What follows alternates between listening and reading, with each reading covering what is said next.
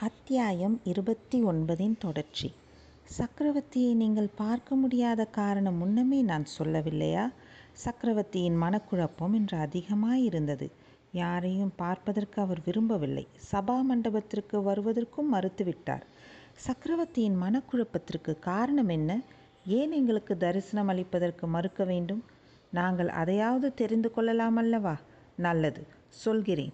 ஈழத்துக்கு சென்றிருந்த இளவரசரை பற்றி ஒன்றும் தெரியாமல் இருந்தது தான் சக்கரவர்த்தியின் கவலை. அதிகமானதற்கு காரணம் இப்போது இளவரசரே வந்துவிட்டபடியால் இளவரசரை நாங்கள் பார்க்க வேண்டும் நன்றாக வெளிச்சத்தில் பார்க்க வேண்டும் என்று அந்த படையினரில் ஒரு வீரன் கூறினான். ஆமாம் பார்க்க வேண்டும். ஈழம் கொண்ட இளவரசர் வாழ்க என்று எல்லோரும் சேர்ந்து கூவினார்கள். இளவரசர் முதலில் சக்கரவர்த்தியை தரிசிக்க வேண்டும் அல்லவா? பிறகு இஷ்டப்பட்டால் உங்களையும் வந்து பார்ப்பார். நிச்சயந்தானா? ஒருவேளை பாதாள சிறைக்கு அனுப்பப்படுவாரா? வேறொரு நாளாக வேறொரு சந்தர்ப்பமாக இருந்தால் வேலக்கார படையினர் இவ்வளவு துடுக்காக பேசியதற்கு சின்ன பழுவேட்டரையரின் வீரர்கள் அவர்கள் மீது போர் தொடுத்திருப்பார்கள். பெரிய ரகலையாக போயிருக்கும். ஆனால் இளவரசரின் திருமுகத்தை சற்று முன் பார்த்த காரணத்தினாலோ என்னமோ காலாந்தகண்டரின் வீரர்களும் மௌனமாக நின்று கொண்டிருந்தார்கள். சின்ன பழுவேட்டரருடைய கை அவருடைய உடைவாளை நாடியது. மேற்கண்டவாறு கேட்ட வீரனை ஒரே வெட்டில் வெட்டி கொன்றுவிட வேண்டும் என்று ஒரு கணம் எண்ணினார். உடனே அந்த கோபத்தை சமாளித்து கொண்டு உரத்து சிரித்தார்.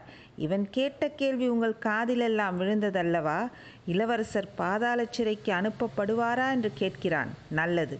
இளவரசரை சிங்காதனத்தில் ஏற்றி முடிசூட்டுவதோ பாதாள சிறைக்கு அனுப்புவதோ என்னுடைய அதிகாரத்தில் இல்லை. சக்கரவர்த்தியின் விருப்பத்தின்படி நடக்கும். இளவரசரை பாதாள சிறைக்கு கொண்டு போவதாயிருந்தாலும் இந்த வழியே தான் கொண்டு போக வேண்டும். அப்போது நீங்கள் அவரை பார்த்து கொள்ளலாம். என்று காலாந்தகண்டர் கண்களில் கனல் பறக்க கூறிவிட்டு அரண்மனை பக்கம் திரும்பினார். வீரர்கள் மீண்டும் கோஷமிட்டதையும் பொருட்படுத்தாமல் அரண்மனை முன்வாசலை நோக்கிச் சென்றார். அங்கே வாசற்படிக்கு அருகில் பூங்குழலி தன்னந்தனியாக நின்று கொண்டிருப்பதைக் கண்டார். பெண்ணே நீ ஏன் இங்கு நின்று கொண்டிருக்கிறாய்? உன்னை உள்ளே வரவேண்டாம் என்று தடுத்து விட்டார்களா? என்று கேட்டார். என்னை யாரும் தடுக்கவில்லை. நானாகவே நின்றுவிட்டேன் ஐயா என்றாள் பூங்குழலி. ஏன் வெகு நாட்களாக பிரிந்திருந்த தந்தையும் மகனும் சந்திக்கும் வேளையில் எனக்கு என்ன அங்கே வேலை? போகட்டும். நீயாவது சக்கரவர்த்தி உயிரோடு இருக்கிறார் என்று நம்புகிறாயே. அந்த மட்டில் சந்தோஷம். நம்புவது மட்டுமில்லை. சக்கரவர்த்தி சௌக்கியமாயிருப்பதை கண்ணாலேயே பார்த்துவிட்டுத்தான் திரும்பி வந்தேன். அதோ நிற்கிறார்களே அந்த வேளக்கார படையினரிடம் நீ பார்த்ததை சொல். அவர்கள் சந்தேகப்படுவதாக தோன்றுகிறது என்றார். அவர்களுடைய சந்தேகத்துக்கு இந்த நிமிஷம் வரையில் ஆதாரமில்லை. அடுத்த நிமிஷம் அது உண்மையாகாது என்று யார் சொல்ல முடியும்? பெண்ணே நீயும் சேர்ந்து என்னை கலவரப்படுத்த பார்க்கிறாயா? உங்கள் எல்லாருக்கும் பைத்தியம் பிடித்து விட்டதா? என்று கேட்டார். தளபதி என்னை பலர் பைத்தியம் என்று சொல்வதுண்டு. நானே என்னை பைத்தியம் என்று சொல்லிக்கொள்வதும் உண்டு. ஆனால் இந்த பைத்தியத்தின் யோசனையை கேட்டபடியினால்தான் இன்று இளவரசர் இந்த கோட்டைக்குள் அபாயமின்றி புக முடிந்தது. சக்கரவர்த்தி உயிரோடு இருக்கும்போதே அவரை சந்திக்கவும் முடிந்தது. ஆஹா இது என்ன? சக்கரவர்த்தியின் உயிருக்கு நீயும் கெடு வைக்கிறாய் போலிருக்கிறதே. மூட ஜனங்களும் முட்டாள் ஜோசியர்களும் உளறுவதை கேட்டு நீயும் பிதற்றுகிறாயா? அல்லது உனக்கு வேறு ஏதேனும் தெரியுமா? ஜனங்களும் ஜோதிடர்களும் மட்டும் தானா கெடு வைக்கிறார்கள்? தங்கள் தமையனார் சொல்லி அனுப்பிய செய்தியை சற்று முன் கேட்டீர்களே. அது உண்மை என்பது என்ன நிச்சயம் என்றார் என்றார் காலாந்தகண்டர். தளபதி கொடும்பாலூர் இளவரசி எதற்காக பொய் சொல்ல வேண்டும்? யார் கண்டது? அடுத்தாற்போல் சிங்காதானம் ஏறி பட்ட மகிழ்ச்சி ஆகும். ஆசை இருக்கலாம். தளபதி நானும் அப்படித்தான் எண்ணியிருந்தேன். இளவரசி இன்று காலையில் செய்த சபதத்தை கேட்ட பிறகு என் எண்ணத்தை மாற்றிக்கொண்டேன் என்றாள் பூங்குழலி. பெண்ணே ஒருவேளை உனக்கே அத்தகைய ஆசை இருக்கிறதா என்ன? என்று கேட்டுவிட்டு சின்ன பழுவேட்டரையர் லேசாக நகைத்தார். தளபதி உண்மையில் நான் பைத்தியக்காரித்தான். தங்களிடம் பேச நின்றேன் அல்லவா? என்று கூறிவிட்டு பூங்குழலி திரும்பி போக எத்தனித்தாள். காலாந்தகண்டரிடம் உடனே ஒரு மாறுதல் காணப்பட்டது. பெண்ணே கோபித்து கொள்ளாதே. நீ சொல்ல வந்ததை சொல்லிவிட்டு போ என்றார். பூங்கோழி மறுபடியும் திரும்பி ஆம் சொல்லத்தான் வேண்டும். இல்லாவிடில் பின்னால் நானும் வருத்தப்படுவேன். தாங்களும் வருந்தும்படி நேரிடும். ஐயா சக்கரவர்த்தியின் உயிருக்கு ஏதாவது அபாயம் நேர்ந்தால் நாடு நகரமெல்லாம் தங்கள் பேரிலே தான் பழி சொல்லும். தங்களுடைய வீரர்களே கூட சொல்வார்கள் என்றாள். சின்ன பழுவேட்டரையரின் முகம் சுருங்கிற்று. அப்படி ஏதாவது நேர்ந்து விட்டால் மற்றவர்கள் பழி சொல்லும் வரையில் காத்திருக்க மாட்டேன். பழிச்சொல் காதில் விழுவதற்குள்ளே என் உயிர் பிரிந்துவிடும். இந்த வேலைக்கார படையினர் துர்கா பரமேஸ்வரி கோயிலில் சத்தியம் செய்தபோது எல்லோருக்கும் முதலில் சத்தியம் செய்து வழிகாட்டியவன் நான் என்றார். அதில் என்ன பயன்? சோழ ராஜ்யம் சக்கரவர்த்தியும் இழந்து ஒரு மகா வீரரையும் இழந்துவிடும். அதை காட்டிலும் முன் ஜாக்கிரதையாக இருப்பது நல்லதல்லவா? பெண்ணே நான் முன் ஜாக்கிரதையாக இல்லை என்று என்றா சொல்லுகிறாய். இதோ இந்த அரண்மனையைச் சுற்றி இவ்வளோ வீரர்கள் கண் கொட்டாமல் என்று காத்து வருகிறார்களே. எதற்காக? முதன் மந்திரி அனிருத்தர் கூட நான் அறியாமல் அரண்மனைக்குள்ளே புக முடியாதே. தெரியுமா? தெரியும் தளபதி. ஆனால் அரண்மனைக்குள்ளே இருந்தும் அபாயம் வரலாம் அல்லவா? என்ன பிதற்றல். அரண்மனை பெண்கள் சக்கரவர்த்திக்கு விஷம் கொடுத்து கொன்று விடுவார்கள் என்று சொல்கிறாயா? அல்லது ஒருவேளை இப்போது இளவரசருடன் உள்ளே போனாலே அந்த கொடும்பாளூர் பெண்ணின் பேரில் சந்தேகப்படுகிறாயா? என்றார். தெய்வமே அந்த சாது பெண்ணின் பேரில் சந்தேகப்படுகிறவர்களுக்கு நல்ல கதி கிடைக்காது. அவளுக்கு அவ்வளவு சாமர்த்தியமும் இல்லை ஐயா. இந்த அரண்மனைக்குள் வருவதற்கு சுரங்கப்பாதை ஒன்று இருக்கிறதல்லவா? சின்ன பழுவேட்டரையர் திடுக்கிட்டு பெண்ணே அதை பற்றி உனக்கு என்ன தெரியும்? எப்படி தெரியும்? மூன்று நான்கு பேரை தவிர அந்த பாதையை பற்றி யாருக்கும் தெரியாதே. தெரிந்தவர்கள் உயிரோடு திரும்பி போக முடியாதே என்று பரபரப்புடன் கேட்டார். தளபதி அதை பற்றி இன்று அதிகாலையிலே தான் நான் தெரிந்து கொண்டேன். அங்கே கையில் கூறிய எரிவேலுடன் பாண்டிய நாட்டு சதிகாரன் ஒருவன் ஒளிந்து கொண்டிருப்பதையும் பார்த்தேன். கடவுளே இது என்ன பயங்கரமான வார்த்தை சொல்கிறாய்? அந்த பாதை அந்த பாதை எங்கே போய் முடிகிறது என்று தெரியுமா? பொக்கிஷ நிலவரை வழியாக போகிறது என்றால் பூங்குழலி. ஆஹா நீ சொல்லுவது உண்மையாக இருக்கலாம். மனித பெண் உருக்கொண்ட அந்த மாய மோகினியின் வேலைதான் இது என் தமையனை அடிமை கொண்ட பெண் பேயின் வேலைதான் இது ஐயோ எத்தனை தடவை நான் எச்சரித்தேன். பெண்ணே நீ சொல்வது சத்தியமா? நீயே பார்த்தாயா? அந்த பாதை இருக்குமிடம் உனக்கு எப்படி தெரிந்தது? என் அத்தை இன்று காலையில் அழைத்து போனபோது தெரிந்தது. அவள் யார் உன் அத்தை? முதன் மந்திரியின் கட்டளையின் பேரில் தாங்கள் அனுப்பிய பல்லக்கில் கோடிக்கரையிலிருந்து கொண்டு வரப்பட்டவள் தான் ஐயா. நாம் இதை பற்றி மேலும் இங்கே பேசிக்கொண்டிருக்கும் போது உண்மைதான். நான் உடனே பெரிய பழுவூர் அரண்மனைக்கு போய் வேண்டிய ஏற்பாடு செய்துவிட்டு வருகிறேன். அதற்குள் நீ நான் இந்த பக்கத்து முனையில் நின்று பார்த்து கொள்கிறேன். ஆஹா உன்னை நான் எப்படி நம்புவது? நீ அந்த பாண்டிய நாட்டு சதிகாரர்களுக்கு உடந்தையானவள் இல்லை என்பது என்ன நிச்சயம்? என்னை போக்கு காட்டி ஏமாற்றிவிட்டு தளபதி அப்படியானால் என்னுடன் தாங்களும் வாருங்கள். ஒரு தீவர்த்தி எடுத்துக்கொண்டு வாருங்கள். இரண்டு பேருமாக போய் பார்ப்போம். போகும்போது எனக்கு தெரிந்த மற்ற விவரங்களையும் சொல்கிறேன். சின்ன பழுவேட்டரையர் உடனே வாசற்பக்கம் சென்று தமது வீரர்களில் சிலரை அழைத்து அவர்களிடம் ஏதோ சொன்னார். அவர்கள் பழுவூர் அரண்மனைக்கு போகிறார்கள் என்று பூங்குழலி ஊகித்து கொண்டாள். வீரர்களில் ஒருவன் கையில் பிடித்திருந்த தீவர்த்தியை கோட்டை தளபதி வாங்கி கொண்டு வந்தார். பெண்ணே வழிகாட்டிச் செல். நீ சொன்னதெல்லாம் உண்மைதானா என்று பார்த்து விடுகிறேன் என்றார் காலாந்தக கண்டர். அப்போதும் அவர் மனதில் பூங்குழலியை பற்றி சந்தேகம் தீரவில்லை. இந்த பெண் பொய்யும் புனை சுருட்டும் சொல்லி தன்னை ஏமாற்ற பார்க்கிறாளோ என்னமோ? சுரங்கப்பாதையை பற்றி. அத்தியாயம் இருபத்தி ஒன்பதின் தொடர்ச்சி. இந்த பெண் பொய்யும் புனை சுருட்டும் சொல்லி தன்னை ஏமாற்ற பார்க்கிறாளோ என்னமோ சுரங்கப்பாதையை பற்றி தன் மூலமாக அறிந்து கொள்ள விரும்புகிறாளோ என்னமோ. அதன் வழியாக கொடும்பாலூர் ஆட்களை கோட்டைக்குள் விடுவதற்கு இது ஒரு சூழ்ச்சியோ என்னமோ. அப்படியெல்லாம் தன்னை எளிதில் ஏமாற்றிவிட முடியாது. இவள் அத்தகைய உத்தேசத்துடன் தன்னை அழைத்து போனால் இவளுக்கு சரியான தண்டனை விதிக்க வேண்டும். பெரிய பழுவேட்டரையரை போல் நான் கூட ஏமாந்து விடுவேனா என்ன? எல்லாவற்றுக்கும் இவள் முன்னால் போகட்டும். சுரங்கப்பாதை இவளுக்கு தெரியும் என்பது உண்மைதானா என்று முதலில் தெரிந்து கொள்ளலாம். பிறகு அங்கே சதிகாரர்கள் ஒளிந்திருப்பது உண்மைதானா என்று அறியலாம். அது உண்மையாயிருந்தால் கடவுளே எத்தகைய ஆபத்து! நல்ல வேளையாக அதை தடுப்பதில் கஷ்டம் ஒன்றுமில்லை. பொந்தில் ஒளிந்திருக்கும் நரியை பிடிப்பது போல் பிடித்து கொன்றுவிடலாம் இவ்வாறு எண்ணமிட்டு கொண்டு சின்ன பழுவேட்டரையர் பூங்குழலிக்கு பின்னால் நடந்தார். அவளுடைய நடையில் இருந்த வேகத்தை குறித்து அதிசயப்பட்டார். ஆம் பூங்குழலியின் உள்ள பரபரப்பி அப்போது உச்ச நிலையை அடைந்திருந்தது. அதற்கு தகுந்தாற்போல் அவளுடைய நடையும் துரிதமாக இருந்தது. பூங்குழலியின் வாழ்க்கையில் சில காலமாகவே அபூர்வமான சம்பவங்கள் நடந்து கொண்டிருந்தன. ஆனால் அன்றைக்கு நிகழ்ந்தவை போல் அதற்கு முன் என்றும் நடந்ததில்லை. அதிகாலையில் அவளை தூக்கத்திலிருந்து அத்தை தொட்டு எழுப்பினாள். அவர்கள் படுத்திருந்த அந்தப்புறத்தின் மேல்மற்று பலகனியின் கோரமான முகம் ஒன்று தெரிந்தது. உடனே அது மறைந்தது. மந்தாகினி சத்தம் செய்யாமல் எழுந்து பூங்குழலியும் அழைத்து கொண்டு மூடி கிடந்த சிற்ப மண்டபத்துக்குள்ளே சென்றாள். மேல்மற்று பலகனியில் பார்த்த அதே பயங்கரமான முகம் ராவணனுடைய தலைகளுக்கும் அவன் கைகளினால் தாங்கிக் கொண்டிருந்த கைலியங்கிரிக்கும் நடுவில் ஒரு கணம் தெரிந்து மறைந்தது. இருவரும் அச்சிலையின் அருகில் சென்று பார்த்தார்கள். ராவணன் தலைகளுக்கிடையே சுரங்க வழி ஒன்று ஆரம்பமாகிச் செல்கிறது என்று பூங்குழலி அறிந்தாள். மந்தாகினி முதலிலும் பூங்குழலி அவளை தொடர்ந்தும் அச்சுரங்கப்பாதையில் இறங்கி சென்றார்கள். பூங்குழலிக்கு முதலில் கண்ணே தெரியவில்லை. அத்தகைய அந்தகாரம் சுரங்கப்பாதையில் குடிக்கொண்டிருந்தது. அத்தையின் கையை பிடித்துக்கொண்டு தட்டு தடுமாறித்தான் போனாள்.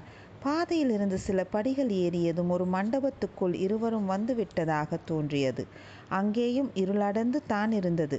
கையினால் தடவி பார்த்து கொண்டு தூண்களிலும் சுவர்களிலும் முட்டிக்கொள்ளாமல் போவதே கஷ்டமாயிருந்தது. சிறிது நேரத்துக்கெல்லாம் மேலே எங்கிருந்தோ சிறிய பலகணிகளின் வழியாக சொற்ப வெளிச்சம் வரத் தொடங்கியதும் பொழுது நன்றாய் புலந்திருக்க வேண்டும் என்று பூங்குழலி ஊகித்தாள். அத்துடன் அவர்கள் சுற்றி அலைந்து கொண்டிருப்பது பொக்கிஷ நிலவரை என்பதையும் தெரிந்து கொண்டாள்.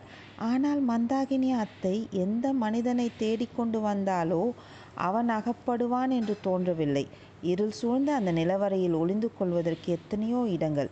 அவன் எங்கே ஒளிந்திருக்கிறானோ என்னமோ. நாம் அவனை கண்டுபிடிப்பதற்கு முன்னால் அவன் நம்மை கண்டுபிடித்து பின்புறமாக வந்து குத்தி கொன்றாலும் கொன்றுவிடலாம். இந்த நிலவரையில் கேள்வி முறை ஒன்றும் இராது. பூங்குழலி இப்படி எண்ணமிட்டு கொண்டிருந்தபோது மந்தாகினி அவளுடைய அபூர்வமான குரலில் மானிட குரல் என்றோ பிராணியின் குரல் என்றோ கண்டுபிடிக்க முடியாத குரலில் கூச்சலிட்டாள் அதைத் தொடர்ந்து பீதி நிறைந்த ஒரு மனித குரல் ஓலமிட்டது. நிழல் போன்ற உருவம் ஒன்று தடதடவென்று ஓடியது. பலகனியில் முகத்தை காட்டிய மனிதனாகத்தான் இருக்க வேண்டும் என்று பூங்குழலி தீர்மானித்து கொண்டாள். அத்தையின் குரலை கேட்டு அவன் பேயோ பிசாசோ என்று பயந்து ஓடுகிறான் என்று பூங்குழலி அறிந்தாள். இந்த எண்ணம் அவளுக்கு சிரிப்பை உண்டாக்கியது. சிறிது நேரத்துக்கு ஒரு முறை மீண்டும் மந்தாகினி அத்தை அந்த மாதிரி குரல் கொடுத்து அம்மனிதனை அங்குமிங்கும் தறிக்கெட்டு ஓடி அலையும்படி செய்தாள். கடைசியாக அவன் ஓடிப்போய் மரக்கதவு ஒன்றில் மோதிக்கொண்டான். பிறகு அக்கதவை தடதடவென்று தட்டினான். விட்டு விட்டு நாலைந்து தடவை தட்டினான். பின்னர் கதவு திறந்தது. திறந்த இடத்தில் பெண் ஒருத்தி நிற்பது தெரிந்தது. அவளிடம் அம்மனிதன் ஏதோ கூறினான். அந்த பெண் சிறிது தயங்கியதாகவும் அம்மனிதன் அவளை பயமுறுத்தியதாகவும் தோன்றியது. பிறகு அவள் திரும்பி போனாள். மனிதன் கதவின் அருகிலேயே நின்று எட்டி பார்த்து கொண்டிருந்தான். சற்று நேரத்துக்கெல்லாம் அந்த பெண் கையில் ஒரு விளக்குடன் வந்து சேர்ந்தாள். இருவரும் நிலவரைக்குள் நுழைந்தார்கள். மந்தாகினி பூங்குழியின் கையை பிடித்து அழைத்துச் சென்று ஒரு பெரிய தூணின் மறைவில் நின்று கொண்டாள். விளக்கு வெளிச்சத்தில் அந்த மனிதனுடைய முகத்தோற்றத்தை அவர்கள் நன்றாக பார்த்து கொண்டார்கள். அந்த மனிதனும் விளக்கு கொண்டு வந்த பெண்ணும் நிலவரையின் உட்பகுதிக்கு சென்றார்கள். பேயாவது பிசாசாவது நன்றாக பீதி அடைந்து போயிருக்கிறாய். இவ்வளோ பயந்தவன் இந்த மாதிரி காரியத்துக்கு ஏன் வர வேண்டும்? என்று அந்த பெண் கேட்டது பூங்கோழியின் காதில் நன்றாக விழுந்தது. எந்த மாதிரி காரியம்? என்பது அவ்வளோ நன்றாக பூங்கோழிக்கு விளங்கவில்லை. நிலவறைக்குள்ளே விளக்குடன் அவர்கள் மறைந்ததும் மந்தாகினி பூங்குழலி கையை பிடித்து கரகரவென்று இழுத்து கொண்டு போய் திறந்திருந்த கதவின் வழியாக வெளியேறினாள். நடைபாதையை குறை குறுக்கே நடந்து கடந்து ஒரு பெரிய தோட்டத்துக்குள் அவர்கள் பிரவேசித்தார்கள். அங்கே ஏகாந்தமான ஓரிடத்தில் மந்தாகினி பூங்குழலியிடம் தான் சொல்ல வேண்டியதை சமிக்ஞை பாஷையினால் தெரிவித்தாள். என்னுடைய அந்திம காலம் நெருங்கிவிட்டது. நான் கடைசியாக கண்ணை மூடுவதற்குள்ளே இளவரசனை ஒரு முறை பார்க்க வேண்டும். நீ போய் இச்செய்தியை சொல்லி அவனை கையோடு அழைத்து வர வேண்டும் என்பது தான் அச்செய்தி. பூங்கொழி அவளுடைய அத்தையிடம் கொண்டிருந்த அன்பு நாம் நன்கு அறிந்ததே. அம்மாதிரி சமயத்தில் அவளை விட்டுவிட்டு போகவும் பூங்கொழிக்கு மனம் வரவில்லை. அவள் வார்த்தையை தட்டவும் இயலவில்லை. எனினும் அதே சமயத்தில் பொன்னியின் செல்வரை பார்ப்பதற்கு இது ஒரு சந்தர்ப்பம் எனும் எனும் எண்ணம் அவளை உடனே முடிவுக்கு வரும்படி செய்தது.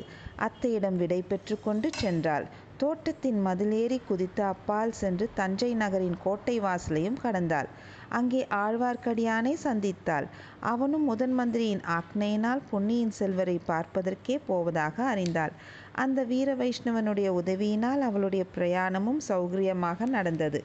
அன்றைக்கு அதிர்ஷ்டம் நெடுகிலும் அவள் பக்கம் இருந்தது. குழந்தை ஜோதிடர் வீட்டின் வாசலில் இளைய பிராட்டியின் ரதத்தை அவர்கள் கண்டார்கள். இளவரசரை பற்றி குந்தவை தேவிக்கு ஏதேனும் செய்தி தெரிந்திருக்கலாம் என்று எண்ணி விசாரிப்பதற்காக ஜோதிடர் வீட்டில் நுழைந்தார்கள். அங்கே பெரிய பழுவேட்டரையரின் வாய்மொழியினால் பாண்டிய நாட்டு சதிகாரர்களை பற்றி அறிய நேர்ந்தது.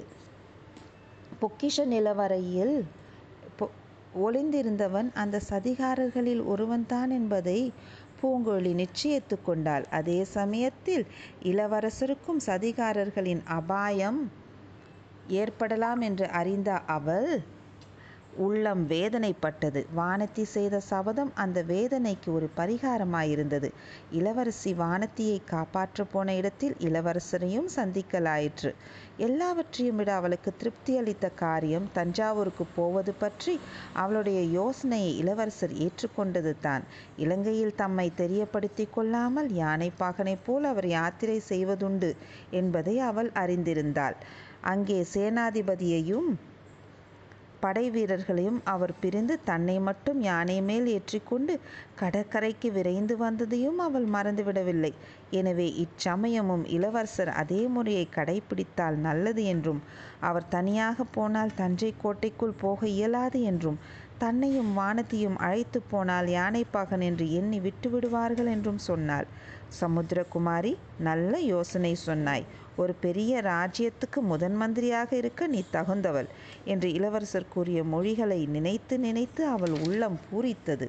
ஆனால் இவ்விதம் அந்த நிமிஷம் வரையில் அவள் நினைத்தபடியே எல்லாம் நடந்திருந்தும் என்ன உபயோகம்? அவள் எதிர்பார்த்தபடி மந். அத்தியாயம் இருபத்தி ஒன்பதின் தொடர்ச்சி. அவள் எதிர்பார்த்தபடி மந்தாகினி அத்தை சக்கரவர்த்தி படுத்திருந்த அறையில் இல்லை. அவளை பற்றி அங்கே யாரிடமும் விசாரிக்கவும் கூடவில்லை. என்னுடைய இறுதி காலம் நெருங்கிவிட்டது என்று அத்தை சமிக்ஞையினால் அறிவித்ததை எண்ணிய போதெல்லாம் பூங்குழலியின் நெஞ்சு பகீரென்றது. இவ்வளவு சிரமம் எடுத்து சாதுரியமாக பேசி இளவரசரை இங்கே அழைத்து வந்திருந்து என்ன பயன்? அத்தையை காணவில்லையே. அவள் நெஞ்சு துடி துடித்தது நிலவரையிலேயே இன்னும் இருக்கிறாளோ? என்று தோன்றியது. ஒருவேளை அந்த பாதக சதிகாரனால் அங்கேயே கொல்லப்பட்டிருப்பாளோ என்று எண்ணிய போது அவள் நெஞ்சு பிளந்தே போயிற்று. சுரங்கப்பாதை வழியாக நிலவரைக்குள் போய் பார்க்க விரும்பினாள். ஆனால் அரண்மனையில் அப்போது இளவரசரின் வரவு காரணமாக ஒரே கோலாகலமாயிருந்தது. குறுக்கும் நெடுக்குமாக பெண்கள் போவதும் வருவதுமாயிருந்தார்கள். கூட்டம் கூட்டமாக வந்து சக்கரவர்த்தி படுத்திருந்த அறையை எட்டி பார்த்துவிட்டு போன வண்ணம் இருந்தார்கள். இதற்கிடையில் தான் மட்டும் அந்த பழைய சிற்ப மண்டபத்துக்கு தனியாக போவதை யாராவது பார்த்தால் என்ன நினைத்து கொள்வார்கள்? அந்த சதிகாரன் ஒருவேளை இன்னமும் அங்கே இருந்தால் தான் அவனிடம் தனியாக போய் அகப்பட்டு கொள்வது உசித்தமல்ல. எத்தனையோ நெஞ்ச துணி உள்ள பூங்குழலிக்கும் அந்த இருளடந்த பொக்கிஷ நிலவரை சிறிது பயத்தை அளித்தது. ஆகையினாலேயே சின்ன பழுவேட்டரையரிடம் சொல்லி அவரையும் அழைத்து கொண்டு போய் நிலவரையில் தேடி பார்க்க தீர்மானித்தாள். காலாந்தஹண்டரோடு வாதம் செய்து அவர் மனதை திருப்பி அழைத்து போவதற்கு சிறிது அவகாசமாகிவிட்டது. அதை நினைத்து தான் அவள் இப்போது மிக விரைவாக நடந்தாள். விரைவில் ஏதோ விபரீதம் நடக்கப் போகிறது என்று அவளுடைய உள்ளுணர்ச்சி கூறியது. அதனால் தனக்கு ஏதேனும் ஆபத்து நேர்ந்தால் பாதகமில்லை. அத்தைக்கு ஒன்றும் நேரக்கூடாது என்று மனப்பூர்வமாக விரும்பினாள். சிற்ப மண்டபத்துக்குள் பிரவேசிக்கும் சமயத்தில் அரண்மனை மாடத்திலிருந்து ஏதோ கரிய நிழல் விழுவது போல் இருந்தது. சுவர் ஓரமாக ஓர் உருவம் போவது போலவும் இருந்தது. அவை உண்மையா அல்லது பிரம்மையா என்று பார்த்து தெளிவதற்காக சற்று நின்றாள். பெண்ணே ஏன் நிற்கிறாய்? பொய் வெளிப்பட்டு விடுமே என்று பயப்படுகிறாயா? என்று சின்ன பழுவேட்டரர் கூறியது காதில் விழுந்ததும் மேலே விரைந்து நடந்தாள். சிற்ப மண்டபத்துக்குள் சென்றதும் ராவணன் தலைகளுக்கும் கைலேங்கிரிக்கும் நடுவில் இருந்த துவார வாசலை பூங்கோழி சின்ன பழுவேட்டரையருக்கு சுட்டி காட்டினாள் சரிதான் இறங்கு முதலில் என்றார் கோட்டை தளபதி. ஏனோ பூங்குழலிக்கு தயக்கம் உண்டாயிற்று. அவள் உடம்பு நடுங்கிற்று.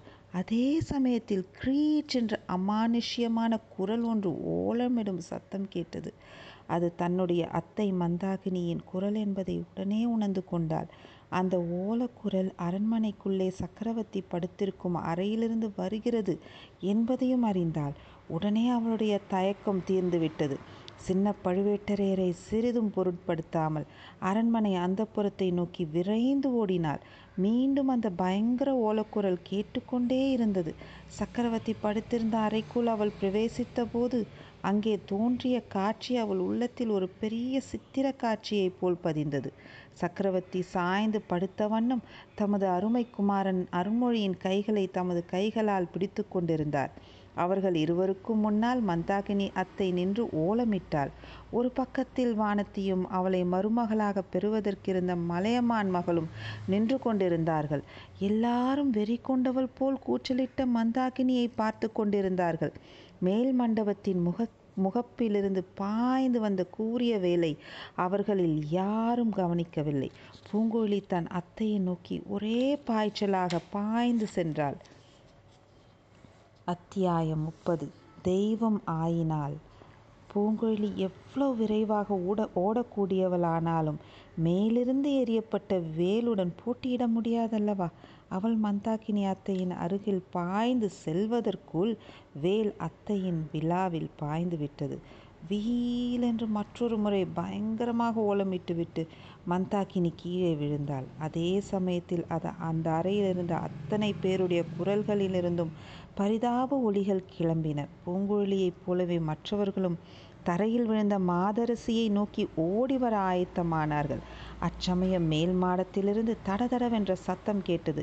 சில மண்பாண்டங்கள் கீழே நோக்கி பல திசைகளிலும் எரியப்பட்டன அவற்றில் ஒன்று சக்கரவர்த்தியின் அருகில் சுடர்விட்டு பிரகாசமாக இருந்து கொண்டிருந்த தீபத்தின் பேரில் விழுந்தது. தீபம் அணைந்தது. அறையில் உடனே இருள் சூழ்ந்தது. பிறகு சிறிது நேரம் அந்த அந்தப்புற அறையிலும் அதை சுற்றியுள்ள நீண்ட தாழ்வாரங்களிலும் ஒரே குழப்பமாயிருந்தது. திடுதிடுவென்று மனிதர்கள் அங்கும் இங்கும் வேகமாக ஓடும் காலடி சத்தங்கள் கேட்டன. விளக்கு விளக்கு என்று சின்ன பழுவேட்டரையர் கர்ஜனை குரல் அலறியது. ஆஹா ஐயோ என்று ஒரு பெண் குரல் அலரும் சத்தம் கேட்டது. அது மகாராணியின் குரல் போலிருக்கவே எல்லாருடைய நெஞ்சங்களும் திடுக்கிட்டு உடல்கள் பதறின. இத்தனை குழப்பத்துக்கிடையே பூங்குழலி அவளுடைய அத்தை மந்தாகினி விழுந்த இடத்தை குறிவைத்து ஓடி அடைந்தாள் அத்தையை அவளுக்கு முன் யாரோ தூக்கி மடியின் மேல் போட்டுக்கொண்டிருப்பதை உணர்ந்தாள். இதயத்தை பிளக்கும்படியான சோகத் தொனியில் விம்மும் குரலும் அழுகை குரலும் சேர்ந்து அவள் காதில் விழுந்தன. வாசற்படி படிக்கருகில் யாரடா அவன்? ஓடாதே நில் என்று சின்ன பழுவேட்டரையர் கூச்சலிட்டார். ஓடியவன் யாராயிருக்கும்? என்று பூங்குழலி ஊகித்து கொண்டாள். அச்சமயம் இரண்டு தாதி பெண்கள் தீபங்களுடன் வந்து அந்த அறையில் பிரவேசித்தார்கள். தீப வெளிச்சத்தில் தோன்றிய காட்சி யாருமே எதிர்பார்க்க முடியாத அதிசய காட்சியாயிருந்தது. மூன்று வருஷங்களாக காலை ஊன்றி நடந்தறியாமல் இருந்த சக்கரவர்த்தி கால்களின் சக்தியை அடியோடு இழந்து விட்டிருந்த சுந்தர சோழ மன்னன் தாம் படுத்திருந்த கட்டிலில் இருந்து இறங்கி நடந்து வந்து மந்தாகினியின் அருகில் உட்கார்ந்திருந்தார். அவர் அருகில் இளவரசரும் இருந்தார். மந்தாகினியின் விழாவில் ஒரு பக்கத்தில் பாய்ந்து இன்னொரு பக்கம் வெளிவந்திருந்த வேலின் முனையில் இருந்து ரத்தம் கசிந்து கொண்டிருந்தது. சக்கரவர்த்தி படுத்திருந்த கட்டிலின் அருகில் மலையமான் மகள் வானமாதேவி காணப்பட்டாள். அவளுக்கு அருகில் சக்கரவர்த்தி தலை வைத்து சாய்ந்திருந்த தலையணையில் ஒரு கூரிய கத்தி செருகப்பட்டிருந்தது. விளக்கு வந்ததும் மகாராணி கட்டிலை வெறிக்க பார்த்துவிட்டது. பார்த்துவிட்டு கரை காணாத அதிசயம் ததும்பிய கண்களினால் சக்கரவர்த்தி கீழே உட்கார்ந்திருந்ததை பார்த்தாள். அப்போது பொன்னியின் செல்வர் மந்தாகினியின் தலையை மெல்ல தூக்கி சக்கரவர்த்தியின் மடியில் வைத்தார். இளவரசர் அருள்மொழிவர்மனின் கண்களிலிருந்து கண்ணீர் தாரை தாரையாக வழிந்து கொண்டிருந்தது. சக்கரவர்த்தியோ விம்மி விம்மி அழுது கொண்டிருந்தார். இவ்வளவையும் பூங்குழலி ஒரு கண நேர பார்வையில் பார்த்தாள். மறுகணத்திலேயே அங்கு நடந்த சம்பவங்களை எல்லாம் ஒருவாறு ஊகித்து தெரிந்து கொண்டாள். மேலே இருந்து வேலை எறிந்தவன் அதை ஊமை ராணி தடை செய்து விட்டதை கவனித்திருக்கிறான். உடனே மேலே இருந்து தட்டுமுட்டு சாமான்களை எடுத்தெறிந்து விளக்கை அணைத்து விட்டிருக்கிறான். அப்போது ஏற்பட்ட இருட்டில் கீழே குதித்து இறங்கி கட்டிலில் சக்கரவர்த்தி படுத்திருப்பதாக எண்ணி கத்தியினால் குத்திவிட்டு ஓடியிருக்கிறான். சக்கரவர்த்திக்கு ஆபத்து என்று அறிந்து கட்டிலின் அருகில் ஓடிய மகாராணியை தள்ளிவிட்டு போயிருக்கிறான். அப்போது தான் மகாராணி ஐயோ என்று கதறியிருக்கிறாள். பின்னர் அச்சதிகாரன் வாசற்படியின் பக்கம் ஓடி அங்கே அச்சமயம் பிரவேசித்து கொண்டிருந்த சின்ன பழுவேட்டரையரையும் தள்ளிவிட்டு ஓடிப்போயிருக்க வேண்டும். இவ்வளவையும் பூங்குழலி ஊகித்து தெரிந்து கொண்டாள். இந்த பாதகச் செயலை செய்து தப்பி ஓடியவனை தொடர்ந்து போய் பிடிக்க வேண்டும் என்ற எண்ணம் அவள் மனதில் ஒரு பக்கத்தில் உதயமாயிற்று. அதை காட்டிலும் தன் அத்தையின் இறுதி நெருங்கிவிட்டது என்ற நினைவு அவள் உள்ளத்தில் பெரும் கொந்தளிப்பை உண்டாக்கியது. ஆகையால் மந்தாகினி சக்கரவர்த்தியின் மடியில் தலை வைத்து படுத்திருப்பதையும் பொருட்படுத்தாமல் அவள் அருகில் சென்று மண்டியிட்டு உட்கார்ந்து அத்தை அத்தை என்று கதறினாள். ஐயோ நீ சொன்னது உண்மையாகிவிட்டதே. பாவி நான் உன்னை தனியாக விட்டுவிட்டு